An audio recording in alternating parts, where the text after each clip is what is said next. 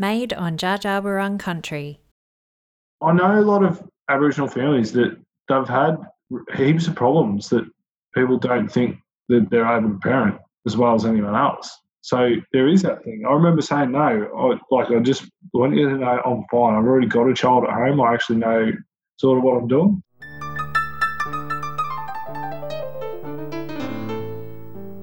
This is Not, Not the, the babysitter. babysitter, a show from Women's Health Loddon Mallee about fatherhood and breaking free of gender stereotypes. I'm Ella Bourke. Today you'll hear from Dallas Widdicombe, a dad, an Aboriginal man who is the Executive Director of Bendigo and District Aboriginal Cooperative, or BADAC.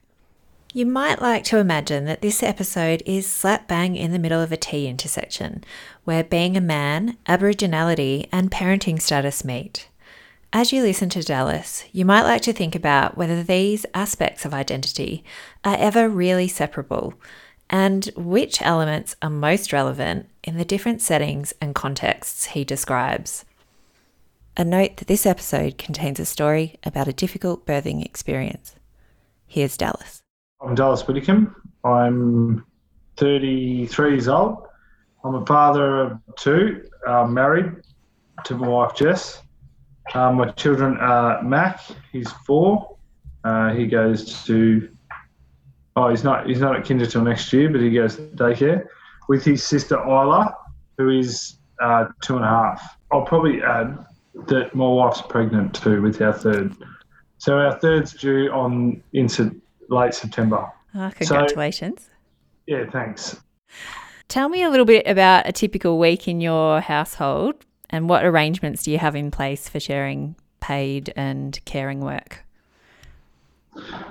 Uh, so I work full time, um, Monday to Friday, eight till I get home at about half past five. My wife works three days a week. She's a teacher. Um, she works Tuesday, Wednesday, Thursday, but she's on the leadership team at a primary school, so she works probably every uh, fourth Friday, um, third or fourth Friday as well. So our children go to daycare Tuesday, Wednesday, Thursday. If she does work the Friday, um, I normally try and take leave or something like that. We don't have uh, a lot of supports in Bendigo. My mother lives in Queensland, and she she used to live here, but she's moved up to Queensland probably 18 months ago. And Jess's parents have a farm uh, between uh, Sea Lake and Oyen, um, a few hours away. So when the kids were little, it was great. Jess's mum would come down a few days a week, um, which I'm hoping she'll do again. I'm sure she will for the third. Um, so that it gives Jess a bit of support while I'm at work.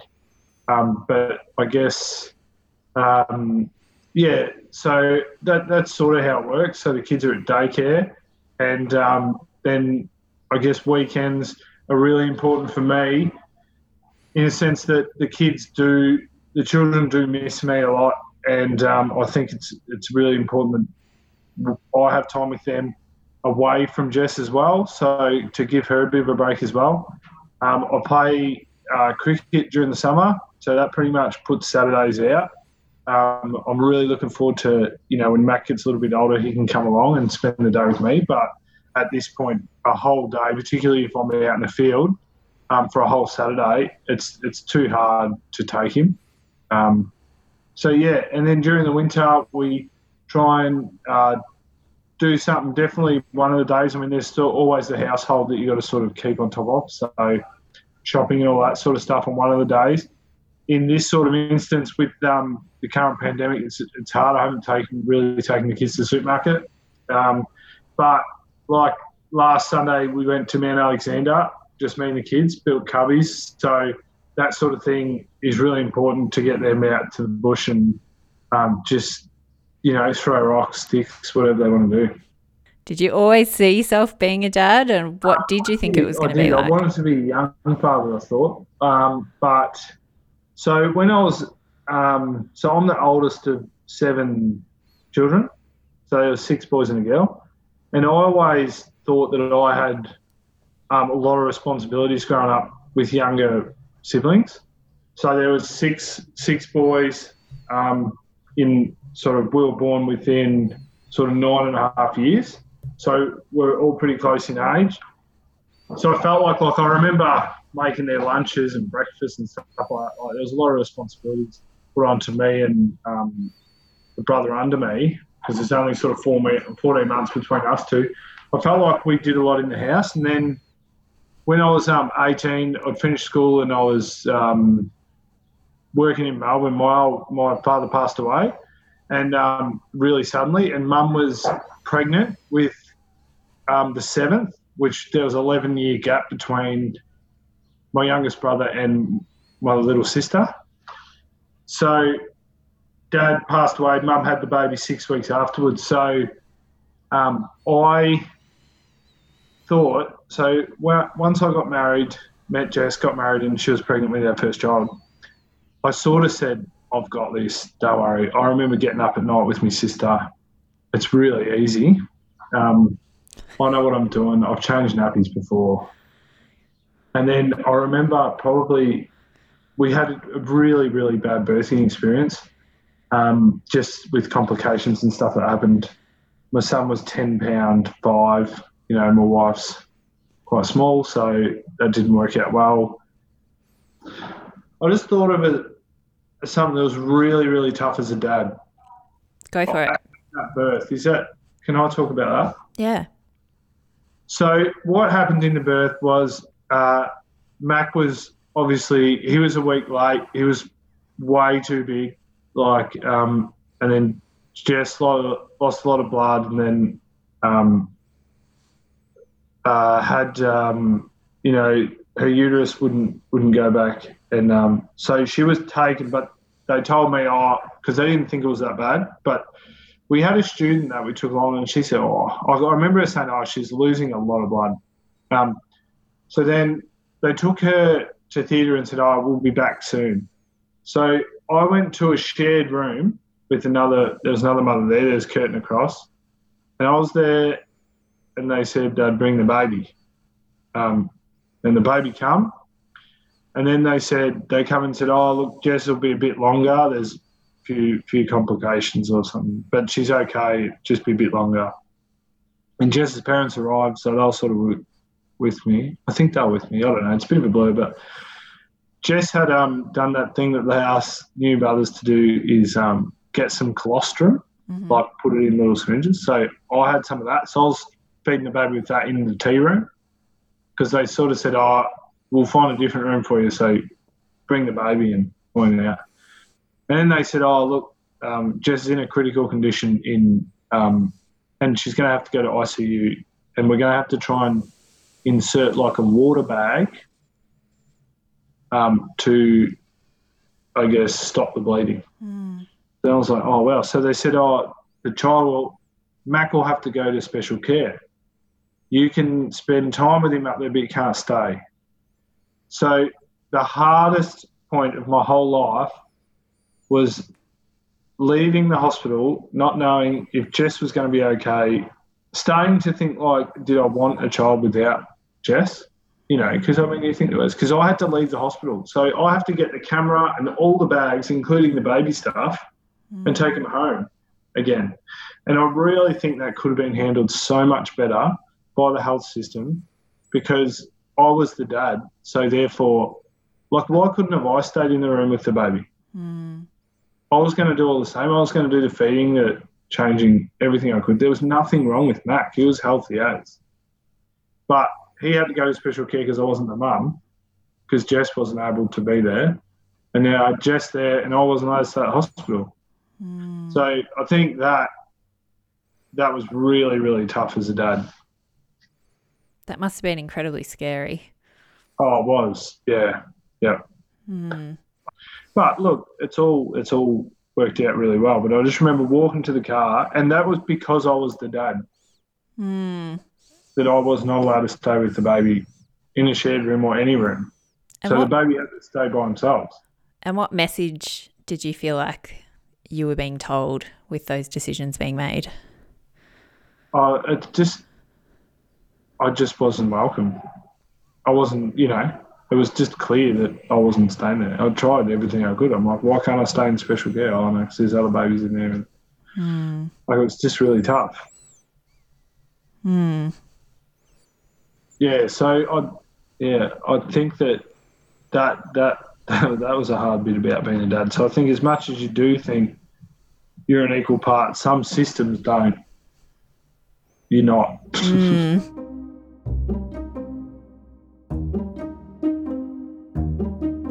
After the birthing and stuff, we, we got home and um, I said to her, "No, I've got this." And I remember uh, probably three or four months in, I rang my mum and said, "Did I actually help with my sister? Because I don't remember it being this tough."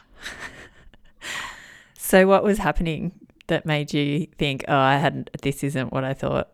So, I think with the first child, uh, yeah, it really you, you don't know. So, before you have children, it, you do you feel like you've got responsibilities, but in a sense, I don't think you have. You you're very much in control of what you do, but you've got this little person that absolutely is in your hands, and you know it's a really scary thought to sit back and think. And I think every every first time parents do it, you think, what what are we doing? We don't know what we're doing. You know, um, you're second guessing yourself all the time.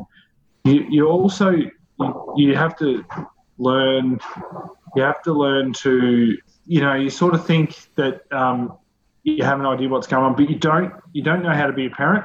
Like you haven't you're not taught how to be a parent so you've got to you've got to sort of work it out. Because I, I found with the second child you start working out children so it becomes a lot easier. But the first one um, particularly like the um, the sleep you know, you're up every couple of hours. So the way Jess and I sort of did it, because I, I, I don't think it's fair that the mother does all that sort of stuff at night. Um, so we we had like Jess would feed the my children were breastfed, so Jess would feed do a feed, and then the next feed I'd get up, get the baby like um, grab back out of the bassinet and then bring that. So Jess really didn't have to do much. Put the baby, put the baby, put it back to her. But it's that um, the sleeping, like just the broken sleep. You know, particularly at work, I really noticed it. Like, I think I was like everyone around me was sort of skating on thin ice, and with sort of um, a bit like I had a senior role then. Um, I had to be really mindful that you know it's really hard being tired and um, and I think um, my boss was really good. You know, um, she could see that I probably wasn't coping much, and I I think um, you know actually just not long ago we found out that we were going through. Um, so every child after that first birth, we have to have a cesarean, and we went through some um, medical records, and we found out that we like just did have some postnatal depression, and I think that we didn't sort of know that at the time, but um, I think we both sort of did. It was really tough. Like we, we were at a point where we're like, you know, there was definitely moments there where we're like, is this what we wanted? Mm. You know, because your life is just changes um, from anything you've ever known. Mm. Do you think we're honest with expectant parents about what it's going to be like? I try to be. I think I I am with. Uh, so I was sort of one of the first out of sort of my my close group of mates that are um, that are dads now that, that had a child, and I I really tried to tried to explain it as best I could. But I don't think unless you're in that moment that you know how hard it's going to be. Hmm. Um, and I want to dig in a little bit, Dallas, into um, just the aspects of caring for a child and what you needed to learn in becoming a dad that was different to that hands on experience that you'd had as a sibling. And you said before, um, you know, with your second child, that you'd learn to understand children a bit better and that because um, it sounds like you came into it with some really practical skills like you know you'd change nappies You'd yeah. help, helped with your younger siblings, like those um, functional, practical aspects of caregiving, which is, I think, often what we hear a lot about. But what were the other parts of getting to know your children and navigating that as a new family that was beyond those kind of practical skill aspects? Um, I think I'm a real big believer in uh, like routine. I think children need routine. I think the other thing uh, that I, I thought a baby would just be fed, need some sleep, um, you know, you need to bath them and then they'll be fine. But I, I think you also you don't pick up things you, you don't know not going in that there's things like um, you know if you have a lot of visitors around and pass the baby around all day the baby doesn't sleep well at night. There's there's there's all these things. You start to learn cues you learn cues of um, you know you put the baby down i remember with um, mac like he'd be screaming and think oh it's time for a sleep that's too late. he should have been asleep. It's it's so so those sort of things, particularly with babies, I think routine is fantastic. Like so, we got to five months with Mac and his sleep.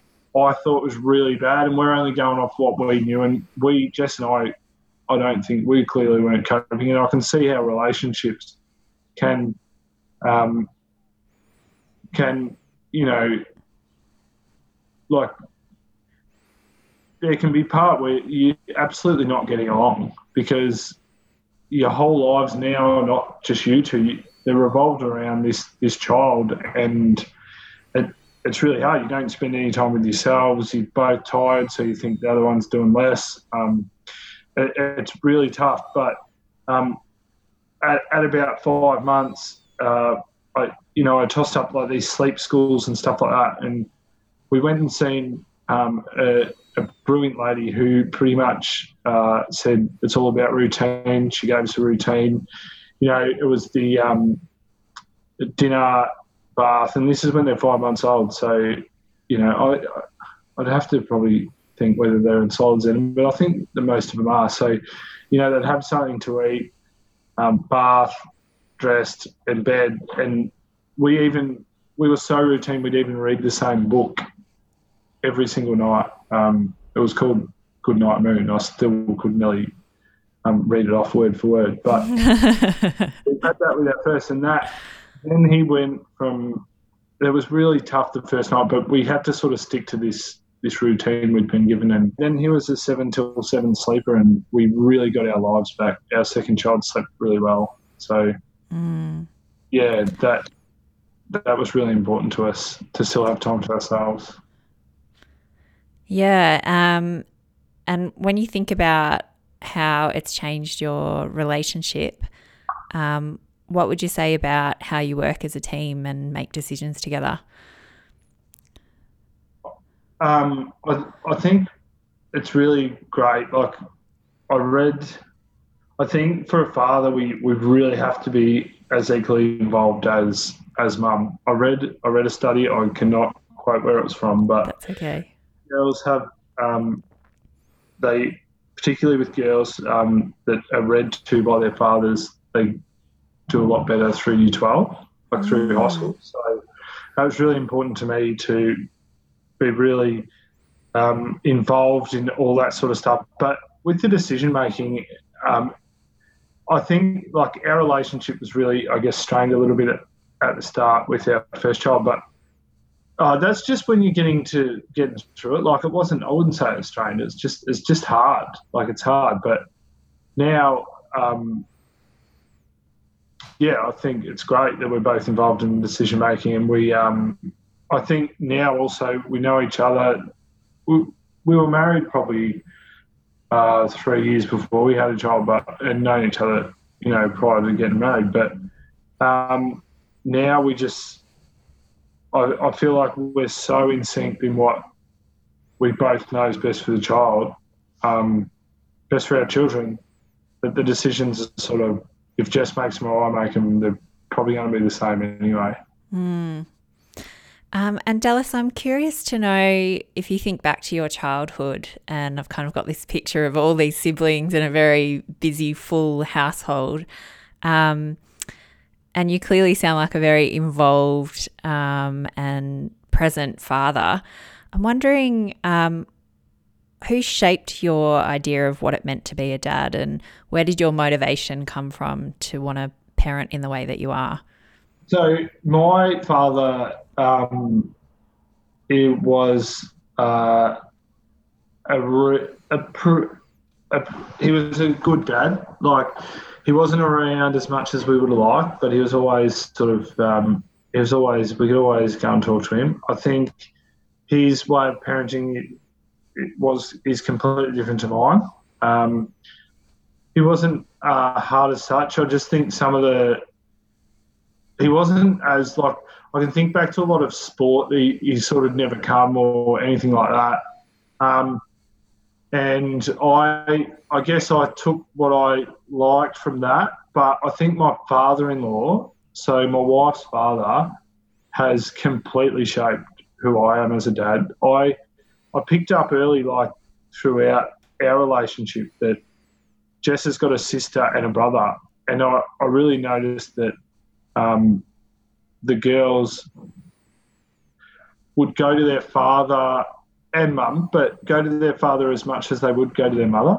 Mm. And um, his Greg is my father-in-law, and I think he has shaped who I am. Definitely, as a dad, I think he's brilliant. Um, you know, and we we've had a lot of conversations. I, I actually would look up to him as a, a real father role model to me. We have a lot of conversations now about. I ask him a lot of things. Um, he probably doesn't think they mean as much as they do, but um, he's a fantastic dad. He will even say, I've heard him say that he doesn't think he was around enough because he had the farm and stuff. But I just saw the way that his children approach him.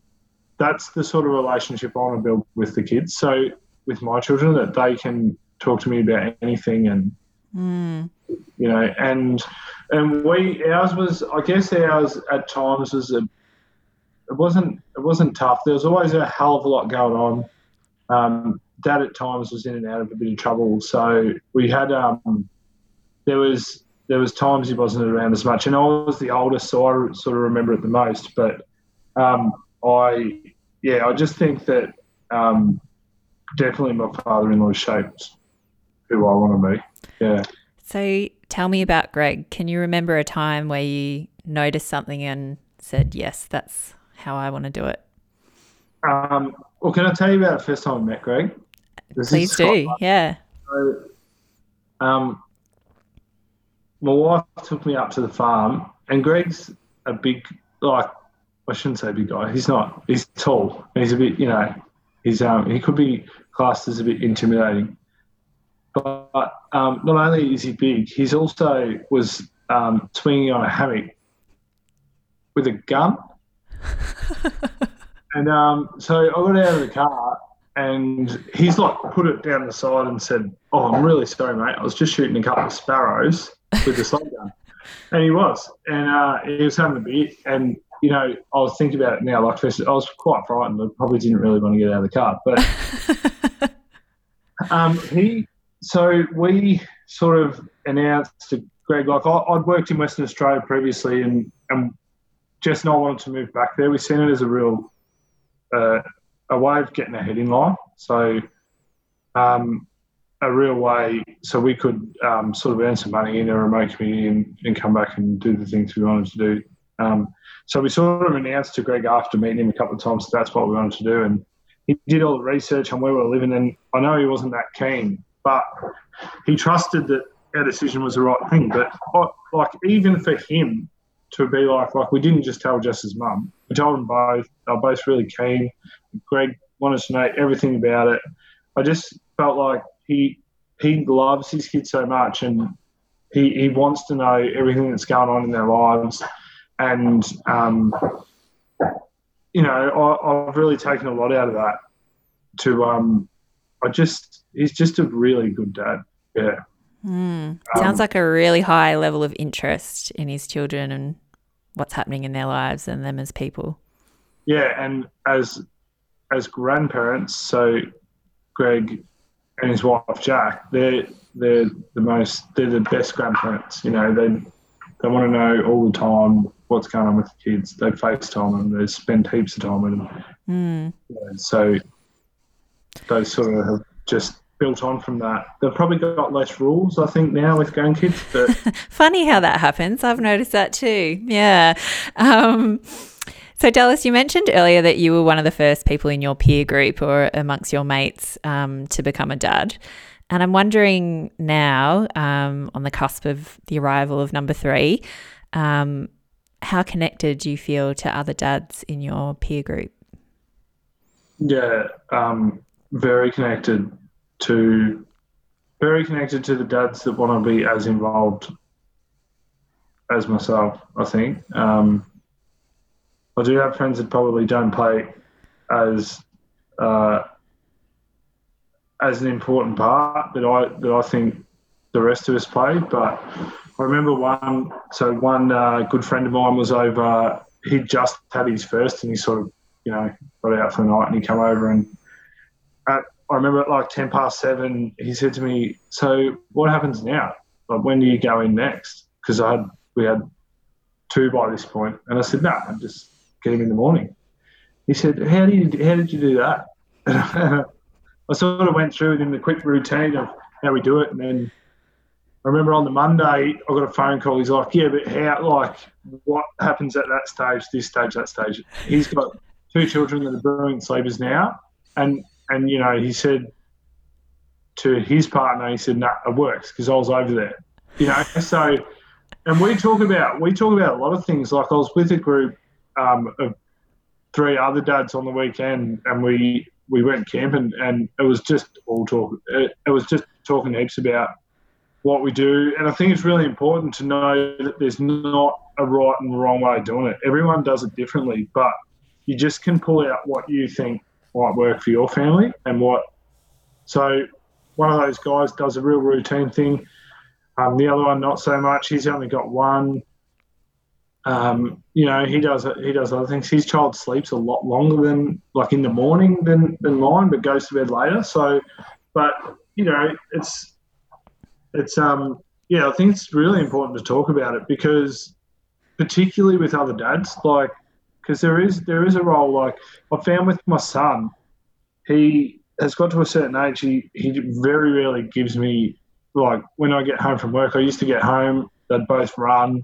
Like he, I don't know whether he thinks he's a bit cool for that at the moment, or I'm not sure. They just go through stages where I've got to. I know, you know, I picked up the other day that I need to spend a bit more time with just him, um, kicking the footy and stuff. So I haven't been doing that for a while, and then of he comes around again. Um, but I think that if you're talking to like if it's a father talking to other mothers, they're not sort of going to get that understand it because we work all the time. And um, Jess is really great. She says that dad goes to get the money, you know, so I've got to go get the money to help the house. So the kids the kids sort of understand it, but I think it's really important to speak with other dads um, and really work out, you know, because at times it's it's hard being a dad. I, I get a lot off my daughter. Like Isla um, really loves me at the moment. That you know that it's gonna it changes. Um, but she will bring her book to me at night. Like she's mm. loving that at the moment. Um, but then like she'll only get she'll only let Jess dress her at the moment. And Mum's sort of still first cab off the rank, but I think father's got to work really hard because we don't spend that much time with them. We have to work extra hard to sort of get that get that relationship and that you know try and get get them needing us as much as needing their mum. Mm. And I can hear when you talk how closely you're paying attention to the choices your kids are making and how they're interacting with you and really that process of attunement um, to just what's going on with them as people. And you mentioned as well that um, that kind of breadwinner stereotype, I suppose, and the positive aspects of that, which is that you know dad goes out and works hard to provide um, things that we need as a family, and so we can do things we want to do. I guess one of the aims of this project is to disrupt some of the negative aspects of those stereotypes. So, like a negative um, part of that stereotype might be the breadwinner dad who isn't emotionally attuned or paying attention to their kids or, you know, doesn't take the interest in them um, when he comes home from work. Um, and I guess I'm interested to know, you know, are there ty- times that you've felt stereotyped as a dad in a negative way? Like, well, have you felt excluded at times? I don't. I don't know that I. I can like single out, uh, like one time, like, but I really think it's it's changed a bit, like because I, I, imagine it would have been a lot harder for our parents, our dads, to be as involved as we are. But the breadwinner thing is such, like Jess, my wife earned more money than me before we had children. Mm. So I just see it as sort of my turn. It's it's definitely not. I'm expected to go out and and earn the money. Like Jess earned more before we had kids. Now now it's sort of my turn, and we've both worked really hard to get the jobs we have. So um, yeah, I don't. I don't think so. I still think I, I probably get, particularly at work, people are surprised, which which is, I guess, for me, they're like, oh, so what? You can you'll go home and cook tea, and I'm like, yeah, I, I prefer to cook. Cooking's actually, if I've had a really stressful day at work, no one's going to listen to me that when I get home you know, it, that's the other thing. It's, it's really important to know. It doesn't matter how bad your day's been at work, um, your children are going to, they've had a different day, you know. So I, I've, worked, I've worked really hard to try and, I got this tree, I drive out from work and I try and leave everything out in the tree and pick it up in the morning. Like mentally leave it there and pick it up before I come back to work. Um, because people at home are going to need you. And I think we, I call it sort of, it's a bit like the chaos hour between well five thirty and seven, but you need to put as much as you can. You can absolutely collapse after they're in bed, but you need to put in as much energy as you can.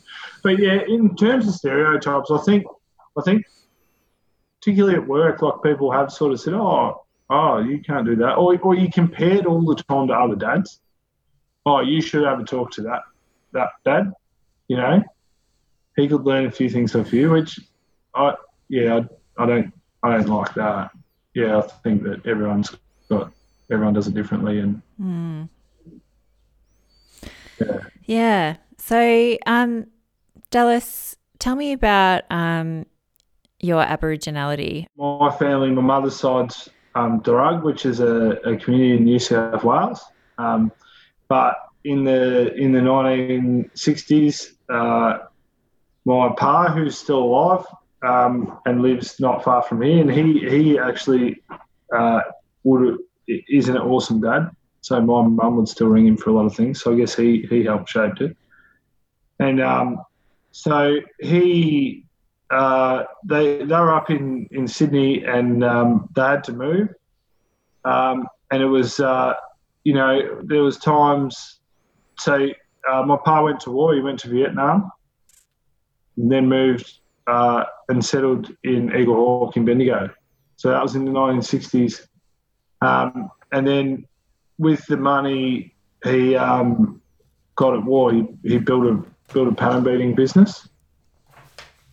Um, so he uh, he's a he's quite a dark man, and um, I guess he grew up uh, a lot of racist stuff and um, found it, uh, moved down here and um, brought up his family here mm. uh, with Manan.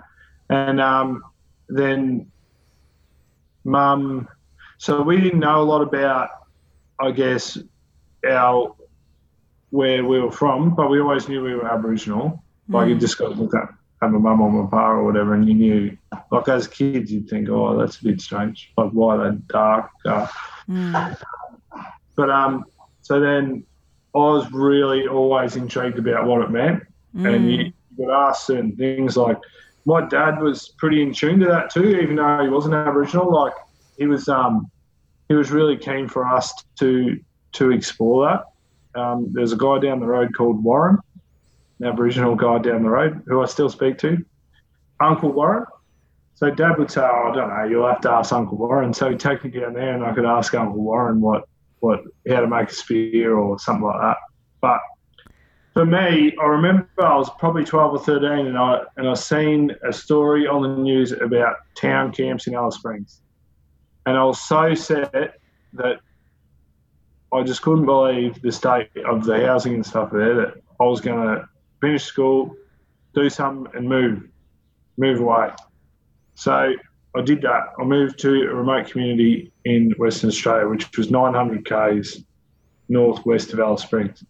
I spent seven years there, and then I really got to learn what it meant to be Aboriginal. Like I saw kids that still go through law. I learned um, why we put ochre on the way we do, why you know that tribe, and then I was really intrigued about what it means for us. And since then, I've always sort of wanted to work with Aboriginal people. I just think um, there's part of our community now. Like we've been here since the '60s. We've there's there's not a lot of Wurrung people that live here. Mm. So, so there's always been a sense of connection between Aboriginal people that have lived, come from other places.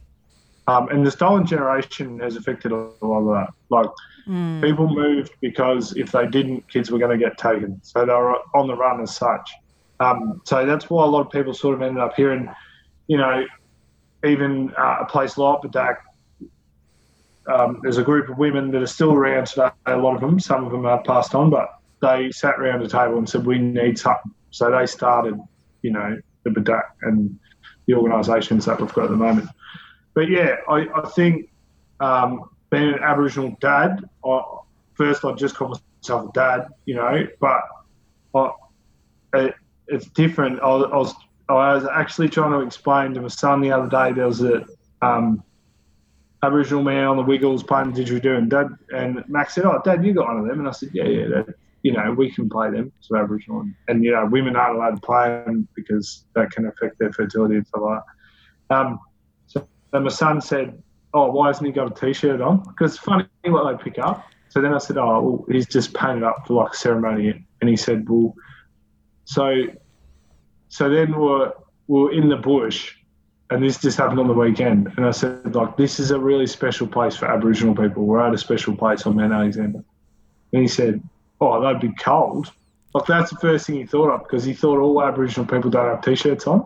You know, so I explained to him, nah, like we'd have a possum, we have a possum skin cloak, or we might have kangaroo skin or something on to keep us warm. But um, it's funny now, like even when I've been up the farm at the grandparents with the kids, like Mac was really intrigued the other day by some kangaroo tracks that were through a sand, some sand, through a sandhill. They're up there riding their bikes. So yeah, we, we spoke about that. I, I'm very much of that. I can I I experienced a bit of racism at high school, mm. so.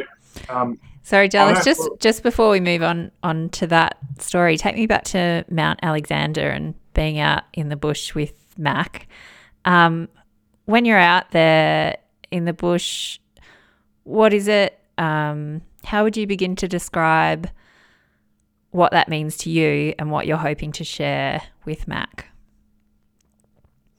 Oh, I, um, what it means to me. So I think it it means for me. So I had Isla there too. There was two of us. So you know, there's many different reasons we're out there. We're we're also out there because Jess is pregnant and it's Sunday.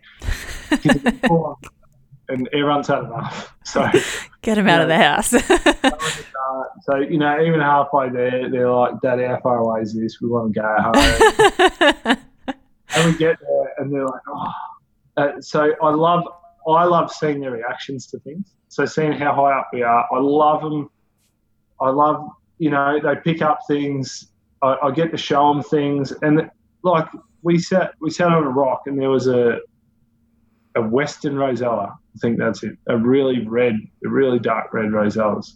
Or it might be a crimson. Anyway, there's a part at Mount Alexander where two Rosellas will sort of meet. So um, two different sorts. And I've seen this quite, the one I haven't seen much, the red one. And I said to the kids, oh, can you see that? And Isla could, Mac couldn't quite see it. It moved. He could see it. I love that. I love that they can just, you know, see a lot of new things we started building a hut, so the kids were grabbing sticks. We're going back there this weekend to work on it. Um, hopefully, it's still there. But um, I, I, I guess I don't take. I've learnt now not to take expectations. It's like cooking a good meal. Like all the meals I've ever tried to cook, like I'm like, I think the kids would really love like a really fresh stir fry. No, I'd just rather bake beans. You know, don't really hard like that to um try and you what you can't have any expectations, I guess, because you'll be disappointed when things don't go the way you think they're going to go. But go out of the bush, just see what they find. Like I, I did a treasure hunt when uh, when we were in that first lockdown. I was like, we, we need to I need to get the kids out. They're going to be safe up in the bush. Like let's go. It's exercise. I think it's it's not breaking the rules. So we had um, and they pick up things too that you don't see. So I had like this checklist of things. I, I was pretty good when I was like, they need to see a blackbird. I was thinking of things, a big stick, things they might find would tick off, butterfly. But we were sort of walking back towards the car, and the kids found this line of caterpillars. So then they'd put sticks down. You know when they're sort of attached and they go as one?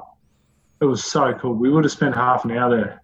Um, so just talking about it, building bridges from to go under and over, and I just think that sort of time. It's more the time. Like, mm. um, if I, I, I, do find it really important that um, as an Aboriginal dad, they do get to spend time out there, but it's also just as a dad. Like, mm.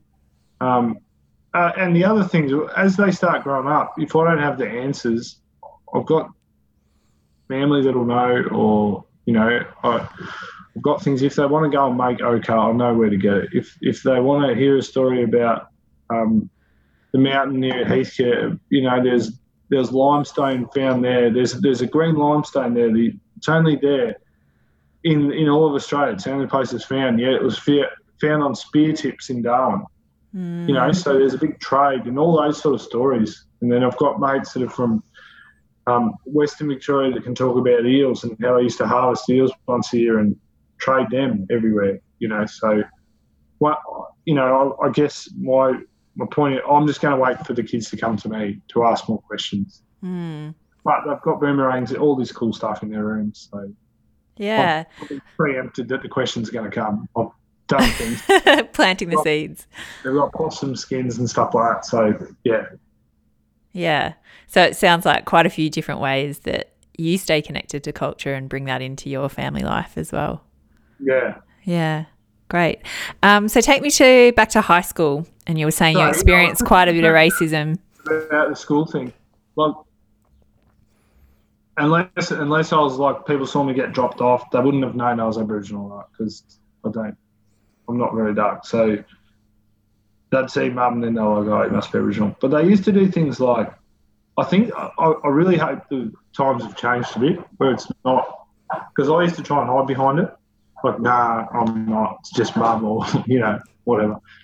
It's funny because my brother under me, um, uh, he looks a lot like my mum, where I look like my dad. So he sort of probably didn't have a choice of who he wanted to identify as. But we, we didn't have a choice in the sense we, we were brought up to be proud, but it gets hard in school. Like we had, I remember, so they used to have this thing. We went we went to a private school, but they had this thing where they'd say, "Could all the Koori kids please meet at coordinator's office, like in the middle of class.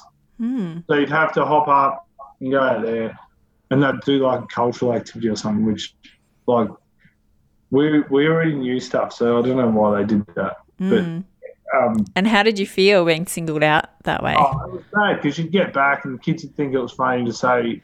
I remember this this one this one kid saying, like it it must be um, you must have two nostrils for unleaded and leaded petrol. So insinuating that we sniff fuel all the time. Um, and you know, I I I want my I really want my kids to be proud, but also to be able to have really tough skins and not care about what people are going to say. Because my mum, I guess I probably only got a little bit of what my mum got. Mm. Like she told me it was really tough in school. Um, when she was there, and I, I can, can, only imagine with my granddad like that. That would have been even, although he was on a, a mission, so that might have been just an all Aboriginal school. But mm. yeah, um, so that sort of stuff has, um, I think it's got a lot better. I hope it has. Um, but with my children, I, I hope that I can build that sort of resilience in them to not to be really proud of it and to talk mm. about it first. So not to be questioned about it, but to actually talk about it. Yeah. And what about the health system, Dallas? How did the health system respond to your Aboriginality? Yeah, so there's a really, really I, you know, I haven't got confirmation of this because I sort of don't want to investigate it. But with my second child, we were we were going. So um, the birthing experience was a lot better. It was fantastic. Um, it was a cesarean, but it was just seemed so much easier. Mm. Um, so we were leaving uh, with the with Isla um, in the capsule, and we got to the front desk, and they said, "Oh, you have to wait. You have to wait because we need to take those um, ID." And the, there was an alarm on my daughter, so she couldn't leave the thing. Um, so I didn't think much of it. What was the uh, alarm? Do you mean like a physical? So it goes off if you leave the ward. Okay. So I just thought that was a new thing that must come in. Right. Um, but then I was talking to mates and they didn't have it. Hmm. I was like, what's going on here? And, and I've got a bit of a, like, my work allows me to work alongside child protection and things like that at times. And, and, um, if the child's at risk of, I guess, being removed from the mother, these bands are put on. But I, I don't want to know much more. But I, my belief is it was put on because we're Aboriginal. Yeah. Hmm. Um, and like I mentioned it to Jess, and she's like, "Oh, yeah, I remember we had to wait. Like she's not looking into it as much, but." Mm um, why else would it have been? Like, I can't understand why it'd be on there. There's nothing that, you know. Mm. And does that does that make you hesitate as well? I've heard other Indigenous people um, talk about the sometimes how collecting information about whether someone identifies as Indigenous can actually be a bit of a dehumanizing experience as well. Like, could you tick this box, please? How do yeah. you identify and that thing of being singled out? Yeah, definitely. The other thing is, I remember like the Winter Olympics were on when Isla was was born, so it was really great because I was at the hospital. I spent the three days there, but I was doing like most of the night shift because I'd be able to sit there in that sort of common area. Jess could sleep, and I was just there. And like I had this nurse, she kept asking like, "Oh, are you okay? Do you want me to take her? Do you want me to take her?" And I really felt like being Aboriginal, first off, you don't want to give anyone an excuse to um, have a reason to remove a child. I don't know whether that's just. Do you know what I mean? So I was sort of yeah. like, no. And then I could see other. They had heaps of other other babies in the office, but I was like, no, because you do feel like you're being judged. So, and and I, I know a lot of a lot of Aboriginal families that, you know, they've had heaps of problems that people don't think that they're able to parent as well as anyone else. So mm. there is that thing. I remember saying no. I, like I just want you to know I'm fine. I've already got a child at home. I actually know sort of what I'm doing. So yeah. Yeah. And each time you come in, you're waking up a baby. yeah. Yeah. What we're sort of touching on at the moment and what I want to put to you is that, you know, some non Indigenous people don't understand why we need to know about colonization and stolen generations and there's this idea that it's in the past. But what i'm hearing in that experience is that you know it's the past is not the past the impacts are very present. Um, yeah we know that right now there's more children being removed from families than there was in the stolen generation.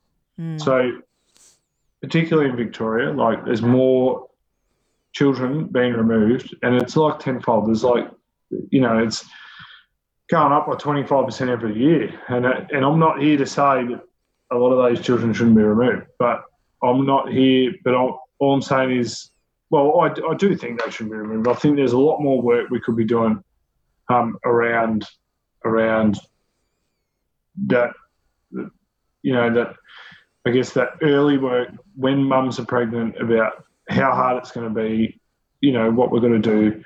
But I think just in saying like that, I was a bit, um, I was really conscious of that nurse not taking the baby because I would feel like I was incompetent after they'd read that we're Aboriginal. Like I knew, so I was really conscious of that. Why? Because that's something that's been down from my grandpa to my mum to me. So as much as it was then, I can't help how I, I feel like that for a reason, and it's because children were removed and still are. And you know, you see it all the time that Aboriginal children are removed more often than non-Aboriginal children. Like I, I really believe that, and there's a, we got to be really conscious all the time about. Um, yeah, it's just it's just there. So it's not in the past. It's definitely it's now. I think it's it's becoming easier. Like definitely the the way we live now is like I think I, you know I hope that my children when they are at school someone can say that's really cool you're Aboriginal. You know you actually know where you're from. There's not many people that are non Aboriginal that can trace it right back to where you're from. You know that bit of earth is where you're from. And I think that that'll be really proud when I do take my children back to New South Wales and when they're old enough to know what means and say, look, this is where we're from. Like, not there's not many people um, that can trace their their whole family back to one spot, you know, and that they're, they're the first people there. Incredibly powerful. Yeah. Yeah. Yeah, but um, yeah. I don't know. This has been really good a hard conversation to have.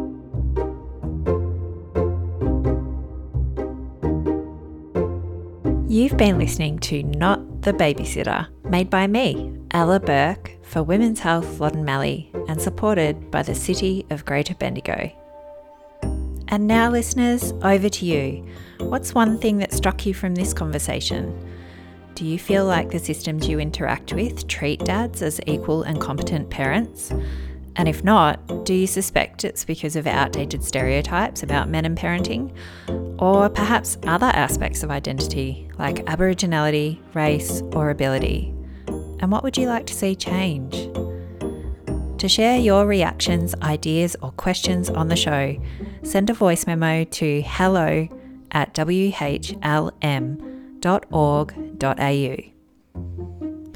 Dallas Widdicombe is Executive Director of Bendigo and District Aboriginal Cooperative.